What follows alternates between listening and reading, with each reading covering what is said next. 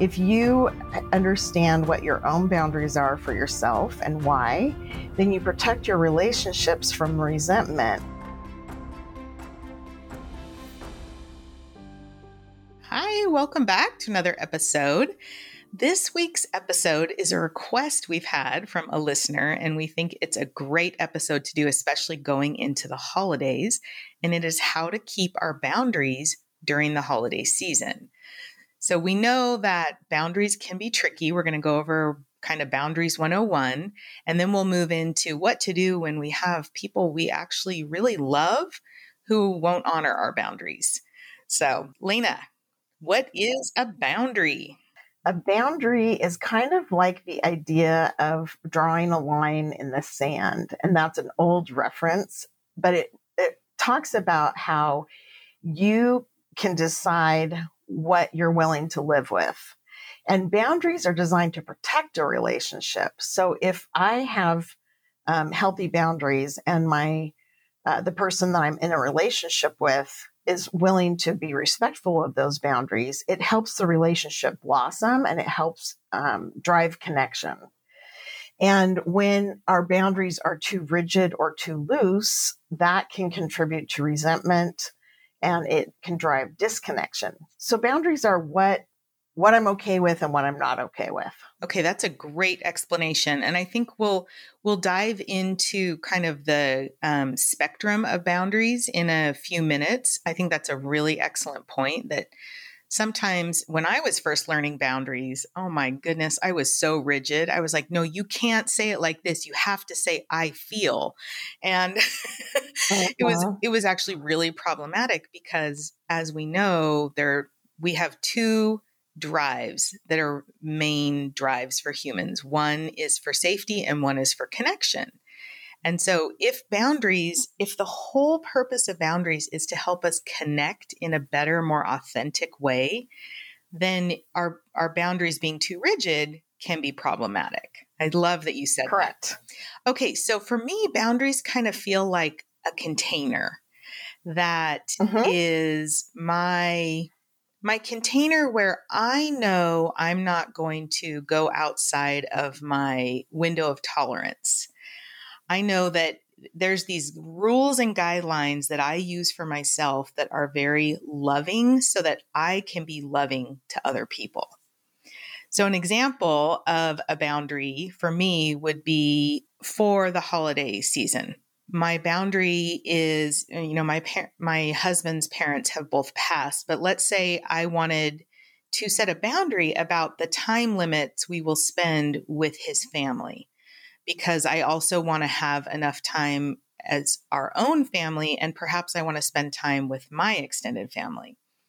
And so a boundary would be, um, you know, I'm totally willing to go to this holiday dinner with your family. I'd like to also um, spend time with us as a micro family and our five kids and my extended family. So this is what I'm willing to do yeah, that can be very helpful.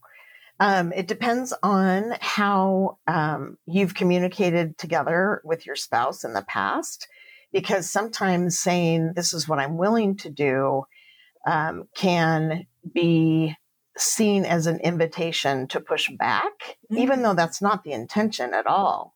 So sometimes a more um, productive wording might be something like, How do you see us being able to navigate this? Or how do you think we can structure things so that we get to spend time with your family, but we also get to do these two other things that are important? That's a great way to phrase it. That's a lot more neutral. I love that.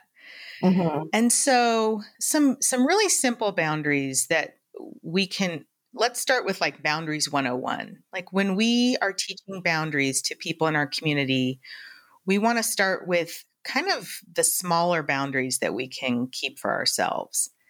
So, right. Some of mine are that I do these certain things during the day that will help my my mental health. Um, and and that includes not participating in certain types of conversations. So one of my boundaries is not to engage in divisive interactions. So if someone's um, being really combative or divisive, then my personal boundary is to withdraw from that sense of tension and to almost acquiesce not because I agree or not because I'm afraid. In fact, my problem is the opposite, as our listeners know, is my go-to emotion is anger when I feel pushed. But for me, acquiescing or pulling back is not an emotional punishment, but it's an acknowledgement that my nervous system doesn't want to go the other way. I don't want to get super angry. And so when someone's being really combative, I can kind of pull back and and be intentional about how I react. And sometimes I won't react. So if I get a really mean text or email, um, I won't respond for a little bit because I'm trying to think how to respond in a way that's appropriate and not combative. I don't want to keep fighting with people. I want to have peace. So, what's a, a basic boundary that you have in your life? I have a, a basic boundary about guarding my time. And um, the reason I do that is because if I'm not careful with my time, I might I lose energy really quickly, and then I lose my emotional regulation. And I don't want to lose my emotional regulation because that's the way that um, we can connect with other people. That's how I connect with other people is by being regulated. It's very hard to connect when you're in your fight flight brain. So that's a really important boundary to me. Um, I I've learned this gradually over the years, but I don't do a lot of things socially because it drains me so much. And I try to make sure that people know that when they extend an invitation and I decline, it's not because of anything that's personal. It's because I have a, a, really huge need in my nervous system to have a lot of downtime and a lot of quiet time. So that's one thing that I approach. I love that you're being transparent about that because I think there can be um, some shame about needing that much alone time and downtime. Um, I know the more in tune with my nervous system I become, the more I realize I need a lot more downtime than I ever realized. And there's a piece of me that feels bad, or, you know, I had to work through a sense of shame because I would say yes to every single social obligation and then I just wouldn't show up, or I would cancel at the last minute because I couldn't get out the door. And so once I realized that if I just set the boundary, I would be able to honor it. And then that would give me more bandwidth to actually go to a few social things instead of saying yes to everything and then canceling everything and being the flaky friend. That was a lot more authentic to who I wanted to be in my relationships. I think that's a, a really good point is that um, when I talked about how boundaries are protective of our relationship, if you understand what your own boundaries are for yourself and why, then you protect your relationships from resentment by in the at the beginning of the um, exchange or the beginning of the experience, you don't say yes to things that you're later going to cancel. That protects your relationship. Yeah. So what's a what's a good phrase that we can teach our listeners to set a boundary about their time? I um, think that one of the really most helpful ones is to give yourself space because a lot of times when we say yes automatically, it's because our nervous system um, has been primed to uh, please people. Yeah. And so if we can say, let me get back to you about that, or let me give it some thought, or um, I would love to, but I'm not sure I'm going to be able to. What you're doing is you're expressing your um, interest or your your um, positive feeling for that person or the event and you're also saying, I'm not sure if that's going to work for me. Yeah. I know that um, boundaries do protect us, as we said, because we end up um, being more. Um, I keep using the word authentic, but I just keep coming back to it. So it, it seems to help us represent our true needs and motivations in a way that I'm not you know, that other things can't. So when we have these guidelines, what would be if you've never really set boundaries or if you have and people haven't respected them, what would be your tips um, for resetting them or kind of getting a little bit more um, intentional about your boundaries? When we when we know that the only person we can control is ourselves, and sometimes not even then, um, and we are intentional, and that we go in with the intention of being respectful of both my wishes and the other person's wishes, which doesn't always mean we say yes. It just means that we consider both people's wishes or intentions. Then we are starting out a conversation about boundaries at a much less defensive place. And that can be very helpful. And the when I had a client say to me a few weeks ago, the thing about being a pleaser is as soon as you stop pleasing people, they get really angry. And I thought that was so pithy. Like that was such a great statement because when we are changing the way we engage with people, it's very, um, it can be very distressing or disturbing to their nervous system. Um, and they want to make sure things stay the same. So they'll push even harder for what they want. And then we get into a quandary because we're determined to stick with our boundaries, but the other person isn't accepting them. And if we can, when we're starting out on this journey with boundaries, if we can be aware that we're not going to be consistently successful at this at the beginning, because really what we're doing is we're retraining our brain and then we're reestablishing a new dynamic in a relationship that um, sometimes you're just going to give in because it's just going to, you know, keep the peace. And the thing I always had talked to my clients about in the past was that if you decide you're not going to push the issue, that's okay because you're making a decision. And it's okay for you to make a decision to not die on that hill. For sure. And that shows some flexibility. I know as a parent, I don't want to use specific examples of my children um, because that's my commitment that I won't throw them under the bus publicly.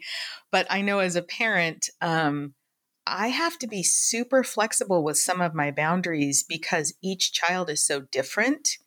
And what the boundaries that worked with one child get pushed by another child. And then I have to actually consider what is the purpose of this boundary? Is it for me to control them?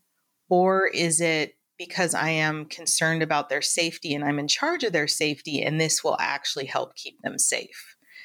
So when it's Those are great questions. Thank you. When it's motivated out of the need to control my children um, for the sake of feeling in control, I have to rethink it. And I have one child who is just brilliant at helping me rethink my boundaries.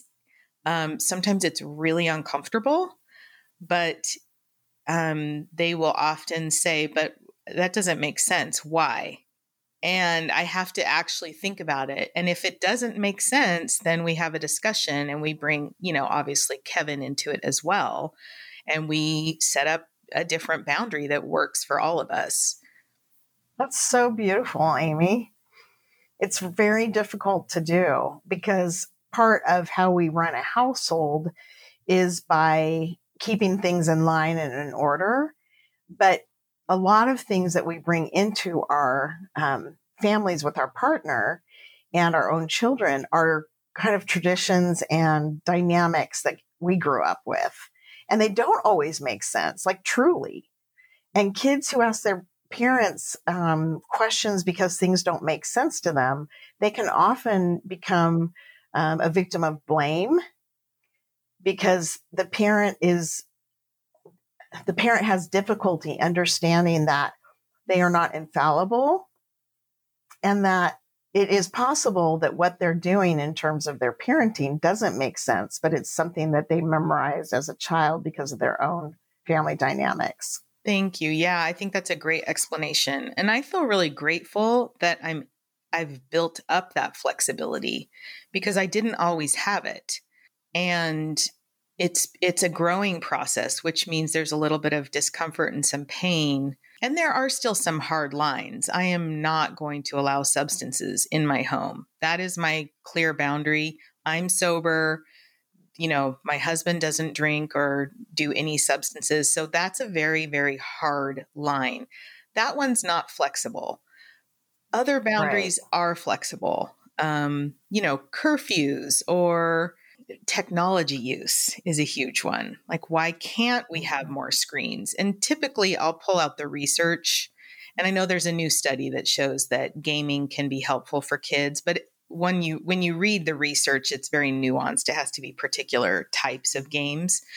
Um, so I'll usually pull out the research and the American Pediatric Association guidelines um, for them. But if I'm wrong, then we can have a conversation. Yes.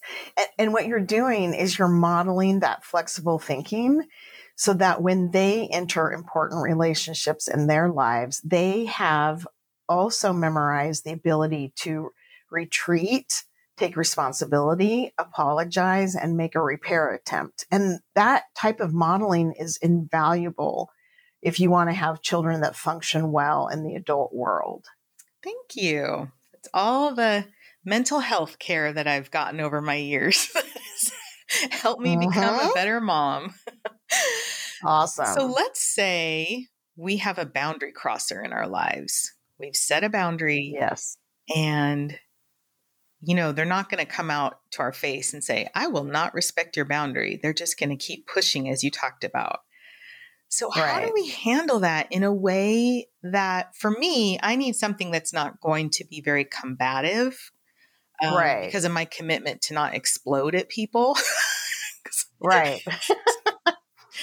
so, um, my our poor listeners, they probably think I'm like terrifying, but it's very much on the down low now. It's just I know what I used to be when I was younger, and temper right. was whew, big. So, what can we do if we have a boundary crosser? If we have a boundary crosser, there are a couple of tools that we can use. I remember putting together a, a sheet about these tools when I was working on a curriculum for high conflict co-parenting classes and they're they're so effective. They're really hard to do though because our natural response is going to be what we're already wired to do. And we have these shortcut react responses. Um, but one of them is to um, use the broken record technique. And, but you have to be able to do it like calmly and kindly. So if um, somebody says to me, I really want you to come to the barbecue I'm having on Saturday and they say, Oh, I would love to, but my week's been really long and I'm pretty tapped out. And they say, But it's only 15 minutes. You only have to stay for 15 minutes. And I say, Oh, no, thank you. I would like, it sounds so much fun, but that's not going to work. I need to get some rest in. I don't understand why you won't come to my party, they say. And I say, I, I know it's really hard for people to understand how much like downtime and quiet time I need. And they say, so why can't you just, you know, come for a little bit? So at that point, what can be very helpful is to say, you really want me to come to your barbecue. And what that does is it shows the person subconsciously that you heard them. And that lowers the reactivity in the limbic system, the fight flight brain. So I say back to them, you really want me to come to your barbecue? And they say, yes, I don't understand why you can't. And I say, I know it doesn't make sense to you. And I really appreciate that it seems silly or minor to you. And unfortunately, I can't do it this weekend. But I hope you invite me again. If I do hope they invite me again. Right. If I do not hope they invite me again, I will not say, I hope you invite me again. Touche. I love that because you're very kind, you're very calm, and yes, it's a broken record, but you've changed a few key words each time. So it's not um, demeaning or, you know, when people kind of talk down to you and they'll just repeat themselves and you can feel it that they're, mm-hmm. they, they're not respecting who you are as a person. And so the way you're doing it, the message is broken record, but you're nuancing yeah. it by saying those different phrases like, you know, I would love to come normally, but I need a lot of downtime. And then the next time, I know it it sounds really fun. I just need a lot of downtime. And it can be exhausting yeah. when people are pushing our boundaries. Like mm-hmm. exhausting, especially mm-hmm. initially. I was always afraid if I held a boundary that people would hate me and never want to be my friend again. Right. But it is so critical to learning to nurture ourselves, essentially. Yes, and nurture our relationships. Being able to understand that boundaries is not some kind of horrible word and it's not intended to shut people down. It's intended to enhance our emotional regulation and enhance the way that we're growing our relationships. That that can help us understand that the boundaries that we set up are designed to be productive. Yeah. And connecting ultimately. Yes. Correct. Okay, I have a question. What if you've you've set your boundaries, the person has crossed it, you've been firm, you've been kind, and then they show up at your house to take you to the barbecue? So they show up at my house to take me to the barbecue.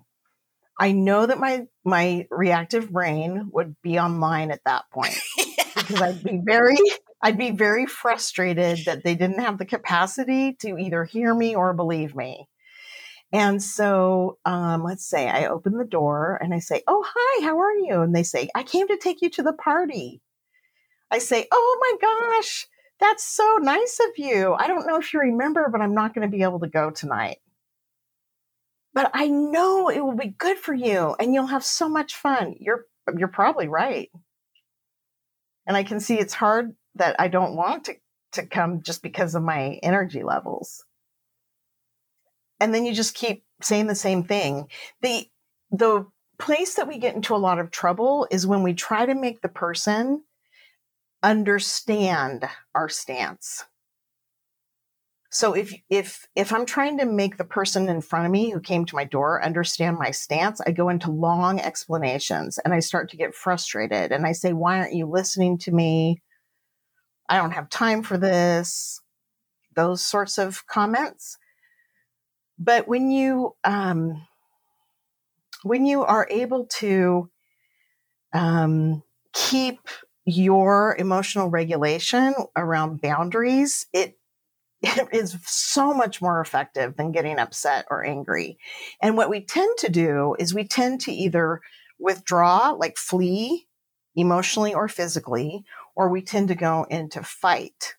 And that can be passive aggressiveness, it can be um, aggression verbally, that kind of thing. So we, we're trying to find ways to change the dynamic without losing ourselves and without losing our temper, I guess is a great way of putting it. Yeah. And the other thing I'm aware of is we're trying to change the dynamic without changing them because we can't oh my gosh, control them. Brilliant.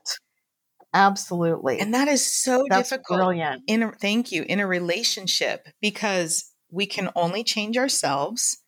We cannot mm-hmm. change other people. And so the long explanations or the frustration is because we are noticing they will not change. And my experience with boundaries are that 95% of the people that I've had boundaries with and told boundaries to have shifted enough that we can stay in relationship. But there are a few people that I can think of where I've set boundaries and they've crossed them and I was unable to maintain a close relationship. And that was it's hard and it's it's it's very sad. I always feel sad when that happens because I love the person or I wouldn't have been in a relationship with them in the first place. Right. And I'm not talking about a marriage. Like if Kevin crosses one boundary, I'm like, I'm out. I mean, I'm, I'm, no. I'm talking multiple times where you've really tried with this person, and it could be um, a significant relationship, or it could be a friendship, or it could be a colleague, but you have tried several times and they are not able to respect your boundaries, that's when we have a choice of how to engage and whether or not to engage with people. Correct. Yeah. Absolutely. Good point. Thank you. Okay, real quick typical things we see at the holidays for boundaries and the need for boundaries and boundary crossing. One of the things I'm thinking of is time spent with family. So um, we like to suggest that you set a time limit. Um, you could choose a neutral place if there's a particular location that's really triggering. Um, you could one of the things I like to do is plan things for my children to do that I don't have to be in close proximity to certain people um, so that I can allow my children to enjoy their company. But since we don't have as close of a relationship, I can still engage more loosely with them. So that would look like planning an activity where the kids are doing something with them um, or as a big group, and I can hang back if I need to. Um, the other boundary I'm thinking of is substances. And this is something um, I think about all the time because obviously I'm sober. But um, as I've coached other people who are going um, through their own journey and have decided to reduce or give up alcohol, that's something that's been very, very difficult, especially at the holidays, for families to respect.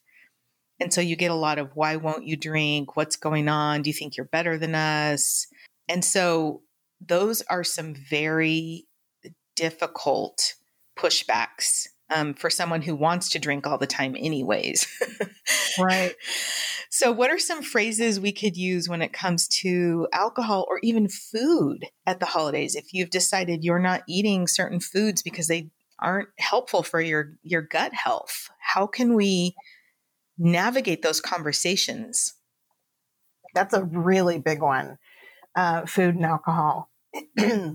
when um, I've talked to a lot of people who um, I've coached through some sobriety steps, and sometimes what they choose to do is they choose to carry around a beverage that's non alcoholic.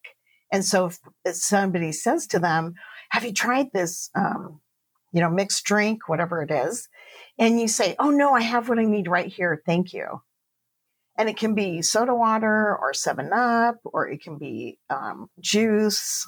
It can be whatever you'd like, but it kind of acts as a little bit of a preemptor. So instead of walking around without anything in my hand, knowing that I'm going to get multiple offers for a drink, I walk around with something in my hand and indicate when somebody asks me, Have I tried something? Or do you want a beer? Oh, no, I'm great. I've got this right here. So that's one way. Love it. The food thing is really challenging because people equate um, the enjoyment of the food they prepared with your love for them. And that's very mixed up, but it happens in multiple families across the world. And um, the same thing can be done with that. You can walk around with a plate. Um, I have a funny story about a client who had a very insistent grandmother. And so she would put a few things on her plate and then she would walk around to the plants and dump them in the plants, or she would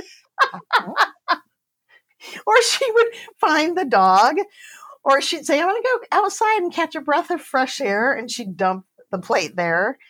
So that was her choice because the, the grandmother was so insistent. She knew it would um, potentially wreck the occasion if she didn't find some way to work around the insistent grandmother. So I'm not endorsing subterfuge and I'm not endorsing sneakiness. I'm saying that um, it's okay to find ways to work around people's insistence. I guess is what I'm saying. Yeah, when they're when they're boundary pushers, and this this client was probably a teenager, am I guessing, or an adult? Oh man, ooh, yeah, that's rough. Um, I think with the food thing, I hope, and I I see this more and more at restaurants, and now that we live in the Midwest, it's not as common out here as it is on the West or the East Coast. But people seem to understand food allergies more. They seem to understand um, different um, nutrition needs, and um, hopefully you're in an environment where people will respect that you have made choices for your health. If not, what I like to say is, "Oh, I I would love to eat that, um, but I don't think anyone else will be want to be around me for the next two days if I do." And I make a joke about it. I'm like, "I know I'm going to be in the toilet or stinking up your house, and I don't want that." and I don't go that far typically unless it's family. And then, you know, we have a very yeah. dark sense of humor, our family. yeah. But if yeah. it's if it's just well, friends, it's more like, oh, yes. you don't want to be around me if I eat that. I I think that's hilarious. I the other thing I think about with, with boundaries is that when I talked about them being protective, if I approach my boundaries not because I'm protecting myself from you, because that really does not work in a dynamic.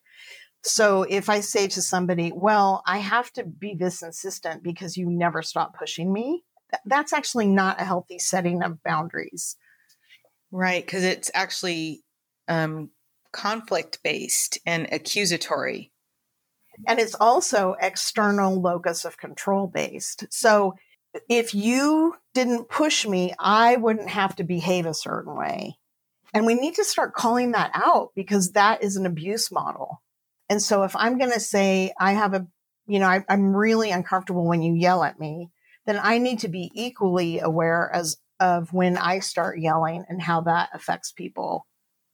Okay. Okay. So what I hear you saying is really to consider feedback we're getting in our relationships um, instead of being just automatically defensive and yeah. explaining why we do something. And we should do another episode on validating because I think that's another skill oh, set yes. that, I mean, that's changed my life. Um, and we, oh, yeah, it's like magic sauce. Yeah. And I feel like it goes mm-hmm. hand in hand with boundaries. So look for an episode about validation and validating others without agreeing with them uh, in the next few weeks, because we'll, we'll do that as well. Great. Well, is there anything else about boundaries that you wanted to add or um, let our listeners know? There's a learning curve. And so um, typically, when we are learning something new, we can get very frustrated with ourselves when we're not doing it the way we think we should be doing it. And we've talked a lot about in our program and on our podcast about self compassion and just noticing without any judgment what's happening. And so as you learn this new skill and you learn how to handle people who are not happy with these new boundaries, just know that there will be mistakes and that you will um, behave in a way that you regret because this is new behavior and we have to lay down new neural pathways in order to engage in it more automatically. Absolutely. Well, thank you so much. And it's always a pleasure to talk to you as a podcast partner as opposed to a sister. Well, both. Same. It's awesome. and thank you as a friend for respecting my boundaries when I set boundaries. I think you're really good at that with me, and I really appreciate it. Well, thank you. Thank you. You're welcome. All right, peeps, we will see you next week. And um, the holidays are upon us, so it's very exciting, and we hope to serve you in any way possible Find us on Instagram, email us if you have a question, hello at Mending Trauma, or if you have an episode suggestion. And if you feel so inclined, we would love a five star review on um, wherever you listen to podcasts um, so that we can help more people. And I hope everyone has a wonderful week. Take care, everybody. Thank you for listening to The Universe is Your Therapist this week. If you have any questions or are looking for more information, you can find us at Mending Trauma on Instagram, as well as mendingtrauma.com, our website. And if you're enjoying our content, we'd love it if you could rate, review, and subscribe to the show. We'll see you all next week.